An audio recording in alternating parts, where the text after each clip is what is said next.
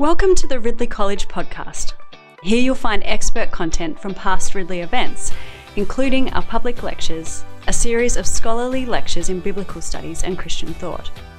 Tune in to hear from leading voices on the New Testament, children's and youth ministry, evangelicalism, Anglicanism, missiology, and much more. Well, thank you, Brian, for your very kind introduction, and it's a great privilege for me to be here uh, to share with you in this way. And I give this lecture as uh, an academic and a pastor, uh, a professor for over 20 years and a pastor for over 40, and a follower of Jesus for over 50. It's an expression of faith seeking understanding, as the great Anselm of Canterbury said in the Middle Ages. And it's also a quest for insights that might help me cope with evil and suffering at a personal level. Uh, it's my answer. I don't presume to speak for you, anyone else for that matter. And my answer will draw on biblical, historical, theological, and philosophical perspectives. But I hope it's not like a smorgasbord sermon. A bit of everything and nothing substantial. Well, now to the lecture. And you have a handout, and some of the major headings didn't come out in it, and I'll point out that some of them should have been in bold. So, as I deliver this lecture, there's ongoing war in the Ukraine, there's violence in the Middle East and parts of Asia. Various cancers are afflicting work colleagues and friends. The problem of uh, evil as seen in suffering, human suffering, it's inescapable. Now, philosophers divide the problem of evil into two categories Natural evil is simply the workings of nature that result in suffering, physical and mental. Natural evil. I think of the uh, earthquake in Afghanistan earlier this year. People die, people get hurt, people are traumatized. Moral evil results from the activity of human agents. Think of a car bomb. People die People get hurt. People are traumatized. Well, in a world of so much manifest suffering, what can the historic Christian faith say to us? John 1:14 tells us that Jesus is the word made flesh. God has entered our world of space and time in a new way through the humanity of Jesus. John 11:35 tells us that this same Jesus, the word who became flesh, wept. In other words, God incarnate wept. But did only Jesus, the second person of the triune Godhead, weep? What of the Father in heaven? In Mel Gibson's harrowing movie, Passion of the Christ, which I can see only once in my lifetime, I think, when Jesus expires on the cross, a tear falls from heaven. Theologically considered, was such symbolism defensible or indefensible? Again, was Dietrich Bonhoeffer right to argue when in his Nazi prison cell that given evil, only a suffering God can help. As we shall see, theologians divide over answering that question. What we'll do tonight is firstly consider the biblical witness in John's Gospel. Next, we'll explore several approaches to the question of uh, Christ and suffering. Some presuppose an impassible God, a God who cannot suffer in any shape or form. Others advocate for a passible deity, a God who can suffer in some sense. And I'll offer a way forward that I describe as biblically qualified divine impassibility. There's plenty of uh, syllables for you, but that's what you do if you're a professor. You've got to wax long. And this um, biblically qualified divine impassibility is centered on Jesus. And I'll draw out some of its implications, and with it, a response to the problem of evil I could live with. So we start, friends, with the biblical testimony, the biblical witness. That's in bold. Since our focus is on the God who wept a human tear, the Gospel of John is the obvious starting point with its clear testimony to both the deity and humanity of Christ. Even some who see little explicit New Testament support for the doctrine of the incarnation that God became human see John's gospel as an exception. Raymond E. Brown, a renowned New Testament scholar, says incarnation is truly characteristic of Johannine Christology, John's doctrine of Christ. Right from the start, John's gospel presents a divine human Christ. Take the deity. The gospel begins in eternity, as it were, with the Logos, the Word, asarkos, without flesh. In the beginning was the Word, well known words, and the Word was with God, and the Word was God. John 1 1. As the prologue, that part of John we're looking at is called the prologue, as it unfolds, the reader learns that this divine Logos, or Word, became flesh, sarx.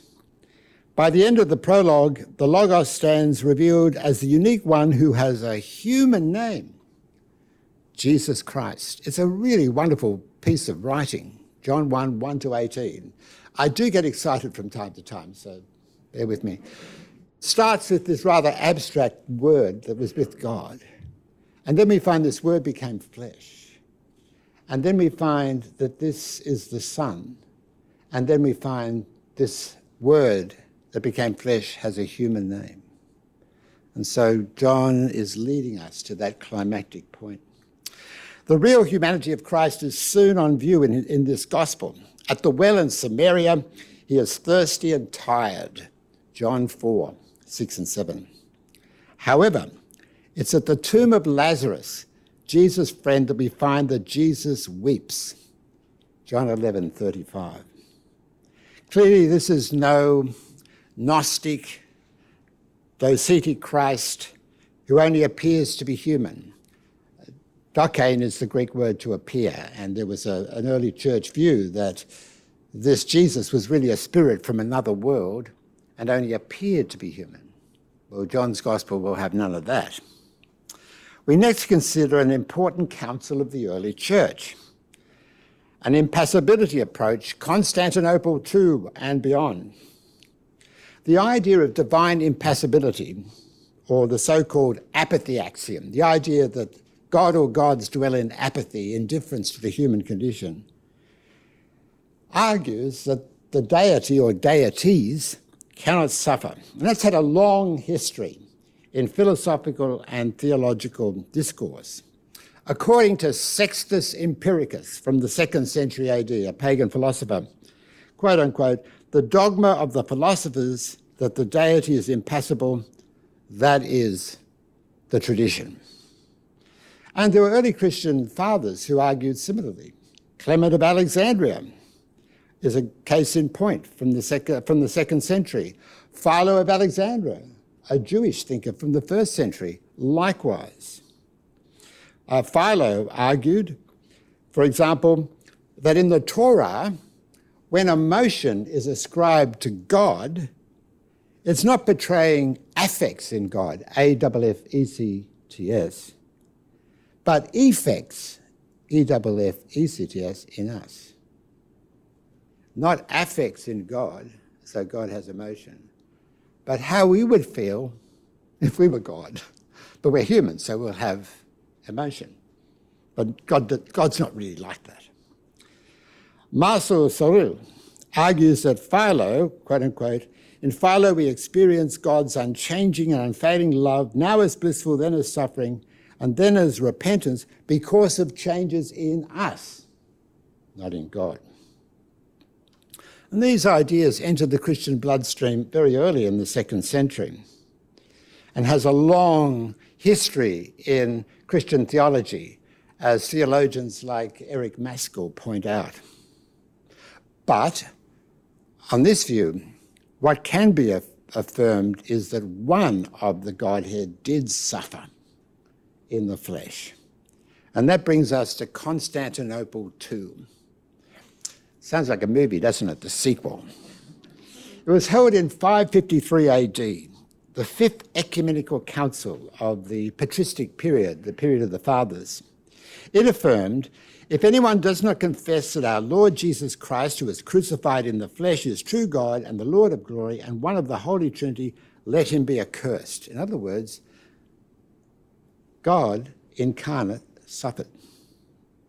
Bishop Kallistos Ware, an Orthodox bishop and theologian, sums it up in these terms quote unquote, just as it is legitimate to say that God was born, so we're entitled to assert that God died. In each case, of course, we specify that it's the God man, God made man, of whom this is said. God, in his transcendence, is subject neither to birth nor to death, but these things were indeed undergone by the Logos, the Word incarnate. Now, the question arises now is that the limiting case? That is to argue, that's all we can say about God and suffering. And our answer here will have pastoral implications that I hope to point out later. If that's all we can say, then that is the limiting case. Well, an advocate of this limiting case is the Roman Catholic theologian Thomas Weinandy.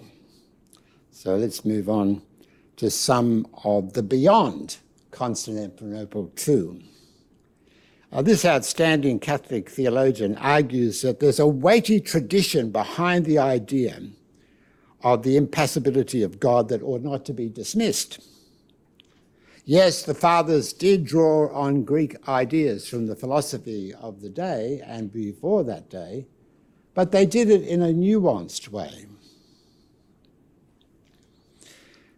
What uh, Weinandy advocates is something called perfect being theology. And a perfect being cannot change in any shape or form. You either change for the better or you change for the worse. And if you change, you can't be perfect. So there can't be any change in God. Otherwise, you'd be less than perfect. But if you take the sweep of the Bible seriously, he argues, the God of the Bible has emotions. Perfect, passionate love but Weinandy says not fluctuating emotions, where God's emotions change from one kind of emotion uh, to another. God's displays of anger or compassion or sorrow are predicated upon his unchanging nature as just and loving. So in Genesis uh, 6, 6 and 7, God is grieved over the sin of humankind. That's not to be taken literally, says Weinandy, because God is unchanging, He's immutable. But it does say something about God, God's holiness, and response to human evil. Now, in good Roman Catholic fashion, he argues that God is actus purus, he's pure act, so he can't uh, realize any potentiality in himself, which again, if he did, that would mean change of some kind, which means he's less than perfect.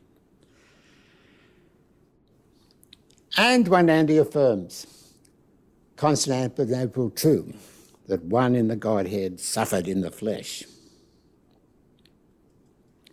And thus, he says, the incarnation is genuinely good news for us because the suffering and death of Jesus is the Father's answer to our human suffering.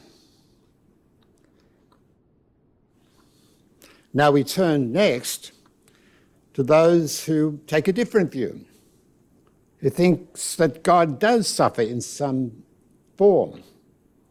And we start with a surprising Orthodox voice Bishop Kallistos Ware. He quoted uh, or referred to Constantinople II quite accurately, but what about his own view? It's surprising, it's an Orthodox bishop saying this and a noted theologian because he is so big on tradition, the tradition of the Holy Church, but he acknowledges that the early fathers were so concerned about preserving the godness of God that they may have missed something.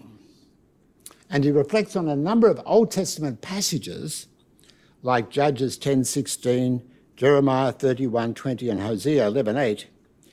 And he concludes this, quote unquote, if these passages mean anything at all, they must mean that even before the incarnation, God is directly involved in the suffering of his creation. Our misery causes grief to God. The tears of God are joined to those of man, he says. He'd give uh, Mel Gibson a big tick at this point. A loving God, he argues, could not do otherwise. It has one further argument for a divine passibility that properly respects the godness of God. When we ascribe human like feeling to God, it's that, human like. It shouldn't be done in a crude or unqualified way. But it comes out of the fact that God's a loving person.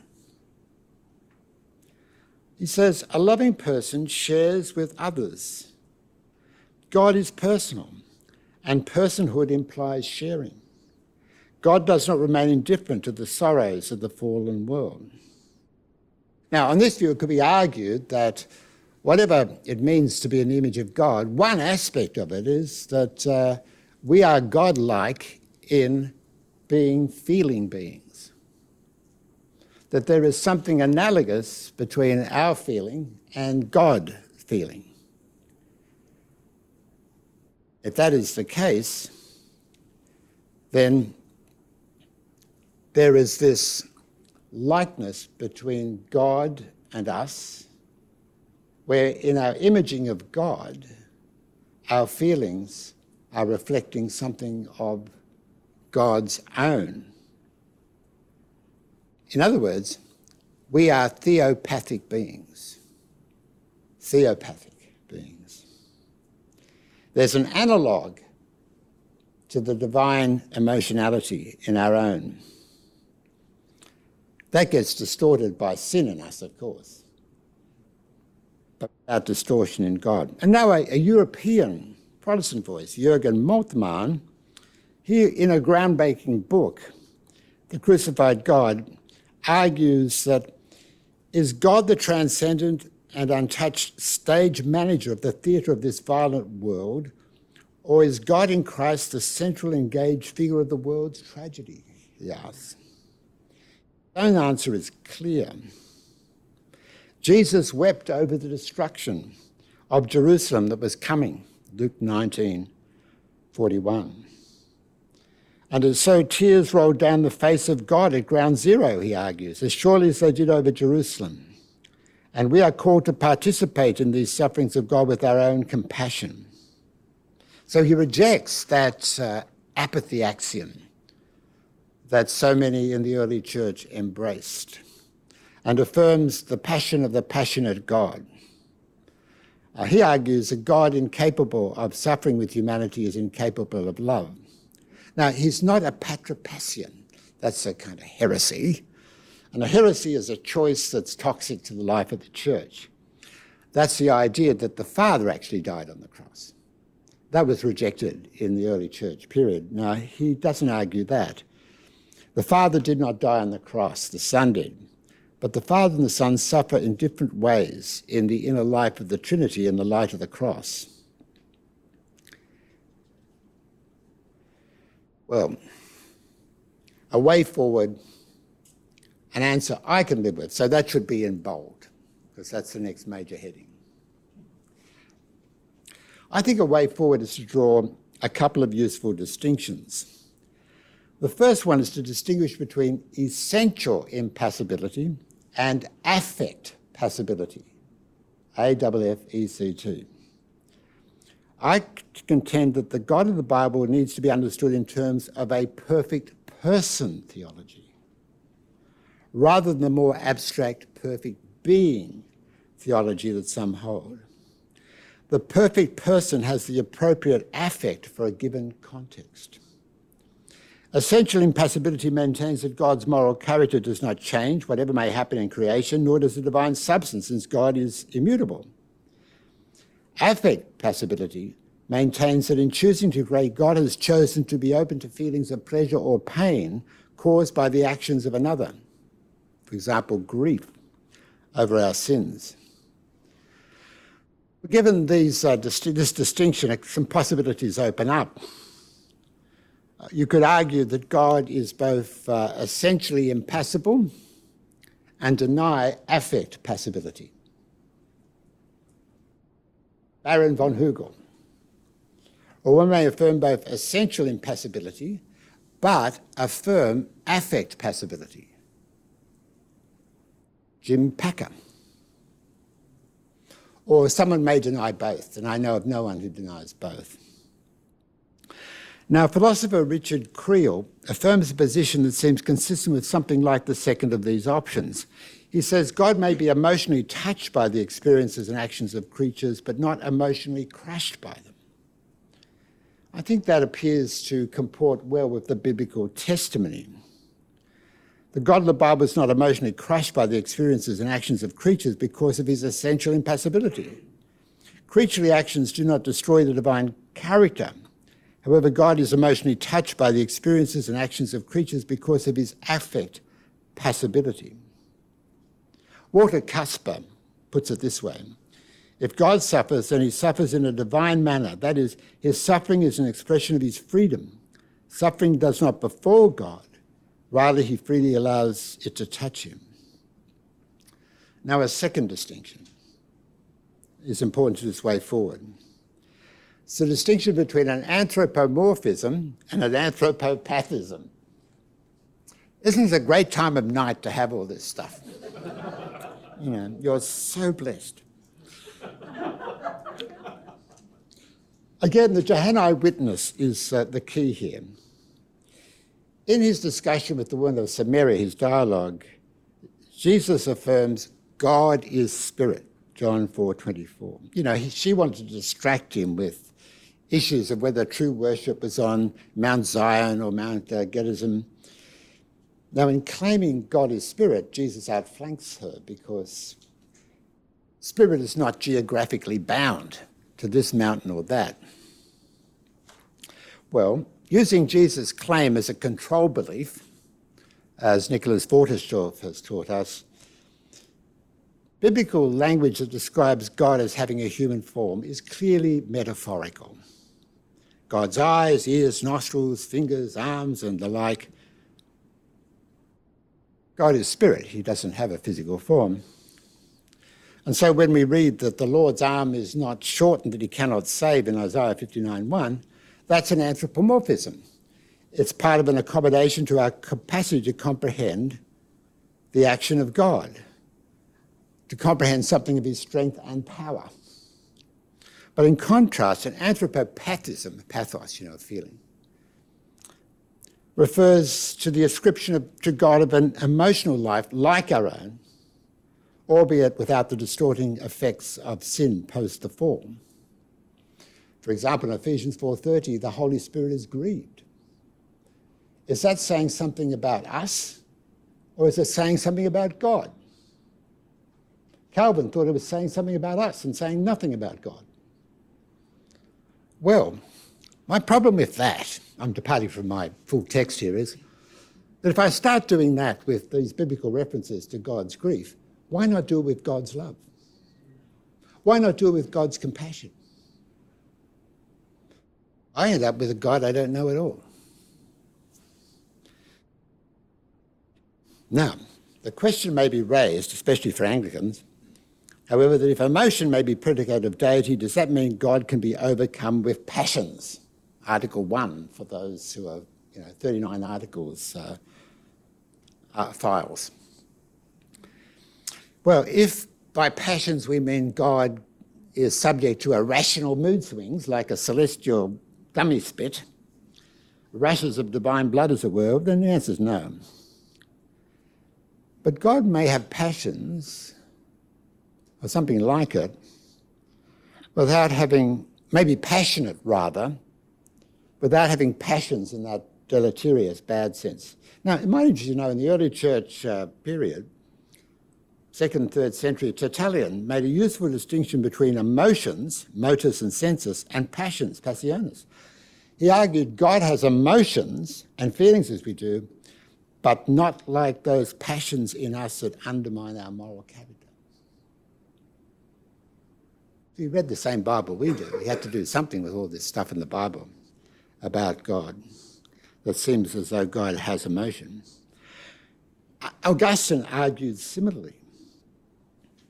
Indeed, for the early church figures, for some of them at least, the scriptural testimony to a passionate God was a clear proof that the God of the Bible was not like the gods of the pagans. The gods of the pagans dwelt in indifference to us, apathy. A God who get, get angry at evil and sin, that is the Christian God, the God of the Bible, Lactantius and Gregory Thaumaturgus, for example. And interesting enough, Thomas Weinandy, for whom I have a lot of respect, has no difficulty in speaking of God as passionate. Remember, he means by that God doesn't experience fluctuating emotion. He says God is impassible in that he does not undergo successive and fluctuating emotional states, nor can the created order alter him in such a way as to cause him to suffer any modification or loss. But there's a nuance. He says God is absolutely impassible because he's absolutely passionate in his love. What he's saying, and I agree with it, is God can't be more loving than he is, and he can't be less loving than he is. He's not going to change in character. He's impassible in that sense.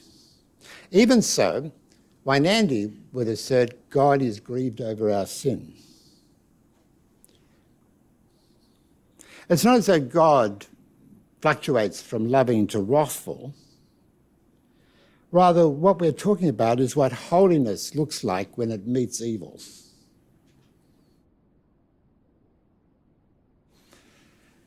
It's not as though compassion means that God has changed emotionally. That's what love looks like in the context of human needs. They are essential, love and holiness are essential attributes of God whereas mercy and wrath are contingent characteristics of God, contingent upon the divine decision to create and to permit the fall. Now, Jim Packer has argued powerfully this. I'll quote it, it's quite long. Let us be clear. A totally impassive God would be a horror and not the God of Calvary at all. He might belong in Islam, he has no place in Christianity. If we can, therefore we can learn to think of the chosenness of God's grief and pain as the essence of his impassibility, so called, we will do well. I think we need to hear Packer afresh. We live in a you know, post-Holocaust world, COVID world, nine, a post 9-11 world. A God is no unmoved mover or a frozen absolute, indifferent to the feeling and impervious to emotion. So, on, on this view, God is impassible, essentially. His moral character doesn't fluctuate. But he is responsive. We have a God who answers prayers. I've read people who affirm perfect being theology who say that when we say God answers prayer, that's how it appears to us. God, by definition, can't answer prayer because that would make him responsive. Again, if I may depart from my notes. Philosophically, I'm a personalist. So for me, in ontology, person is the logical primitive, the most basic category. And in axiology, persons are the most ultimate value. And in epistemology, knowing persons as a person is the best kind of knowledge you can get. Now, persons are both proactive, interactive, and reactive. That's the life of the Trinity. Just read Genesis 1, proactive. Exodus 34, Moses' dialogue with God on Sinai, interactive. And responsive or reactive, think of Jonah 3 and 4 and God's response to the repentance at Nineveh. Perfect person theology, I think we need, not perfect being theology. Well, I will run this next paragraph past you, but before I do, what I'm talking about is a biblically qualified divine impassibility. So I'll run this past you if you want to have a bit of a snooze at this point. Um, you will have a nanosecond opportunity to do so. Now, of course, God is omniscient. He knows all true propositions about suffering and pain and that they are true. For example, human beings experience pain. He also knows all false propositions about suffering and pain and that they are false. For example, there is never any pain in childbirth.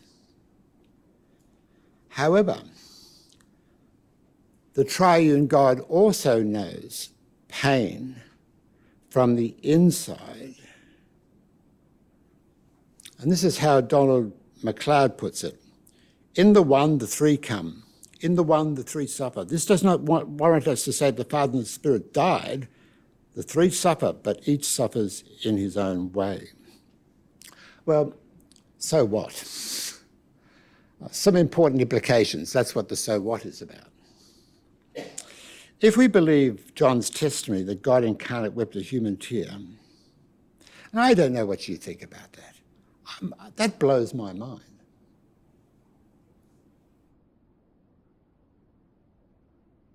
Then some important implications arise for our answer, an answer we can live with. We start, and this should be a, a, a bold head, by the way, implications, just as uh, the way forward should be a bold head too. Okay, the divine character. The incarnate Christ wept a human tear at the tomb of Lazarus' friend, and the watching crowd's reaction is instructive in John 11:36. Then the Jews said, "See how he loved him."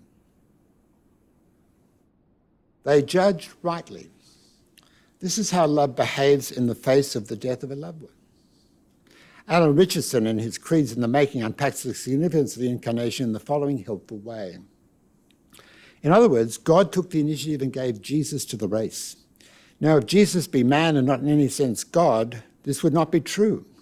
We could not then believe that God was so loving as to take action by way of incarnation on our behalf. He elaborates.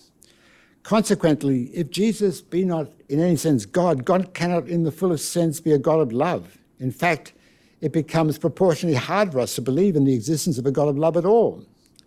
We must realize how important is the doctrine of the incarnation for our belief in the God of love. And he argues this against the backdrop of the human predicament in which we all share. He says, the denial of either the divinity or the manhood of Christ implies consequences disastrous to the conception of a Father God. John's Gospel contends in John 1:18, no one has ever seen God but the God, God the one and only, who is at the Father's side, he's made him known. And later, Jesus, now the speaker in John 14:9, says, Anyone who has seen me has seen the Father.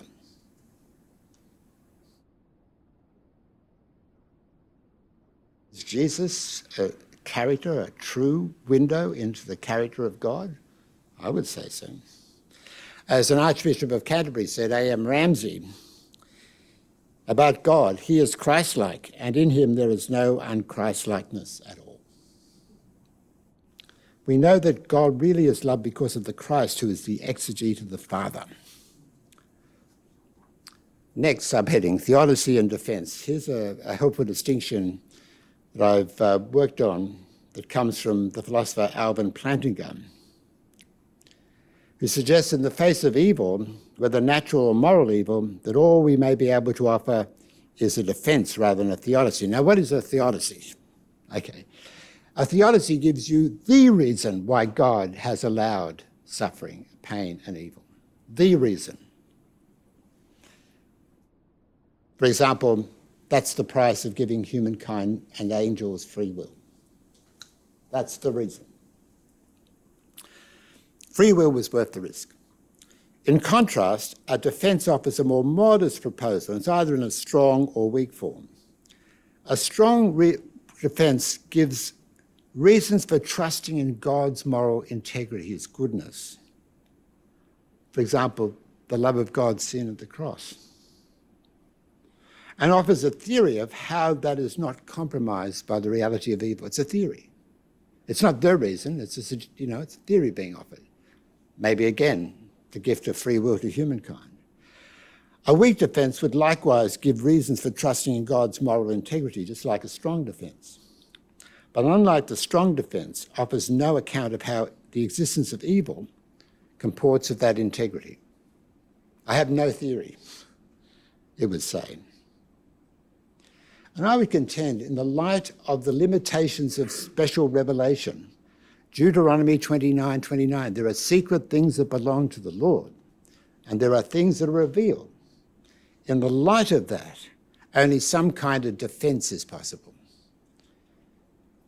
And I think offering a defense rather than a theodicy is an expression of epistemic humility. That is, we don't know everything, because not everything's been revealed.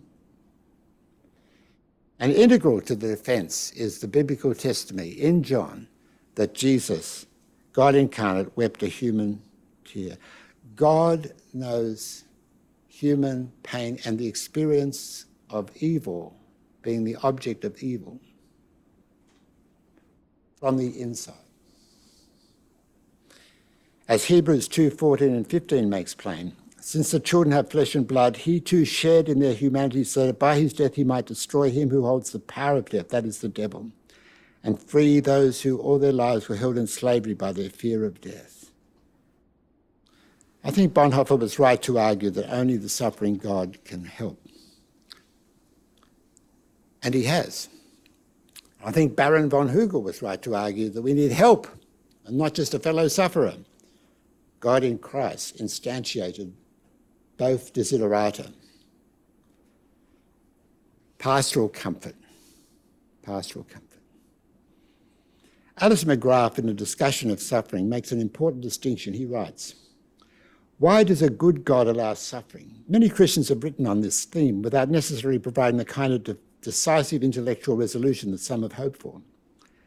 Yet there's a helpful distinction that needs to be made here between trying to understand the intellectual riddle of suffering and learning to cope with suffering and perhaps growing through it. So the problem of evil, there's an intellectual dimension to it, but there's an existential or personal dimension to it. A lot of this lecture is about, you know, my trying to understand the problem of evil. But now I'm moving in more into the area of coping with it. So when it comes to coping with sufferings and evil, let me make some remarks. I speak for myself here again knowing that God is not aloof from the arena of evil and human suffering, I find comfort in that.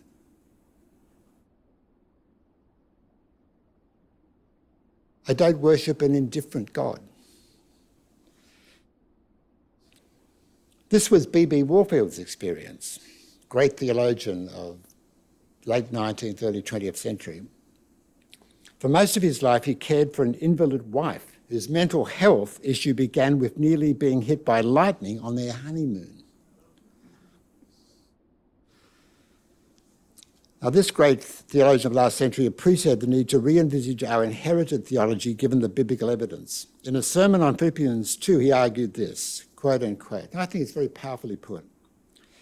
Men tell us that God is, by very necessity of his nature, incapable of passion incapable of being moved by inducements from without, that he dwells in holy calm. That's that apathy axiom. And unchangeable blessedness, untouched by human suffering or sorrows. Let us bless our God that it's not true. God can feel, God does love. And then he adds to powerful effect, quote unquote, is this not gross anthropomorphism? I'd say anthropopathism because I'm picky. We are careless of the names, and we decline to yield up the God of the Bible and the God of our hearts to any philosophical abstraction. End of quote. The God of the Bible was in Christ reconciling the world to himself, Paul tells us. 2 Corinthians 5 18 to 19. That reconciliation involved the pain and suffering of the cross. I might not have all of the answer, but considering Christ and his cross, I have what Bernard Ramm described as Christological alleviation. And when I consider the hope of his return and the end of all evils, I have what Bernard Ramm described as the prospect of a quote unquote eschatological resolution of the problem of evil, pain, and suffering. I may depart from my text here and say that's really the narrative flow of Job. In the end, God has to turn up. And it has to be resolved by the eschaton, the last chapter or so a couple of chapters. That's what eschatological resolution is like. So I'm drawing this to a conclusion. God incarnate of biblical testimony knows how to weep a human tear. In the light of this testimony, we can be confident in a world in which there is evil, as seen in so much human pain and suffering, we have a God who truly understands the human condition from the inside. Although some theologians have had difficulty with ascribing affect passibility to God, few, if any, have had any difficulty in, in asserting that Christ suffered. That's the peg in the ground, if you like. Some have seen Constantinople too as the limiting case, Thomas Weinandy. Others have not, like Bishop Kallistos Ware. This paper has suggested a way forward and it's argued that God is impassible in the essential sense, but not in the affect sense of the word. God is the perfect person. God is anthropopathic, but not anthropomorphic. And I've described this view as biblically qualified divine impassibility. These affirmations have important implications for understanding the depth of divine love for his wayward humankind, that's me, the possibility for a defense of the divine character rather than a theodicy, given the unavoidable existence of evils, moral and natural and its relevance for comfort at the personal level. I may not have a definitive answer as to why a good God allows evil, but when I think of the God who wept a human tear, I have enough of an answer which I can live with and which I can die with. Thank you for listening to the Ridley College podcast, brought to you by Ridley College. If you enjoyed this episode, please consider subscribing and liking our podcast. Also, be sure to check out our Ridley Chapel Sermons podcast through the link in our podcast description. This podcast is made possible through the generous donations of our alumni and supporters. We welcome your partnership with us in our mission of equipping men and women for God's mission in our rapidly changing and increasingly complex world. If you'd like to contribute to our work, you can donate via the link in the description below.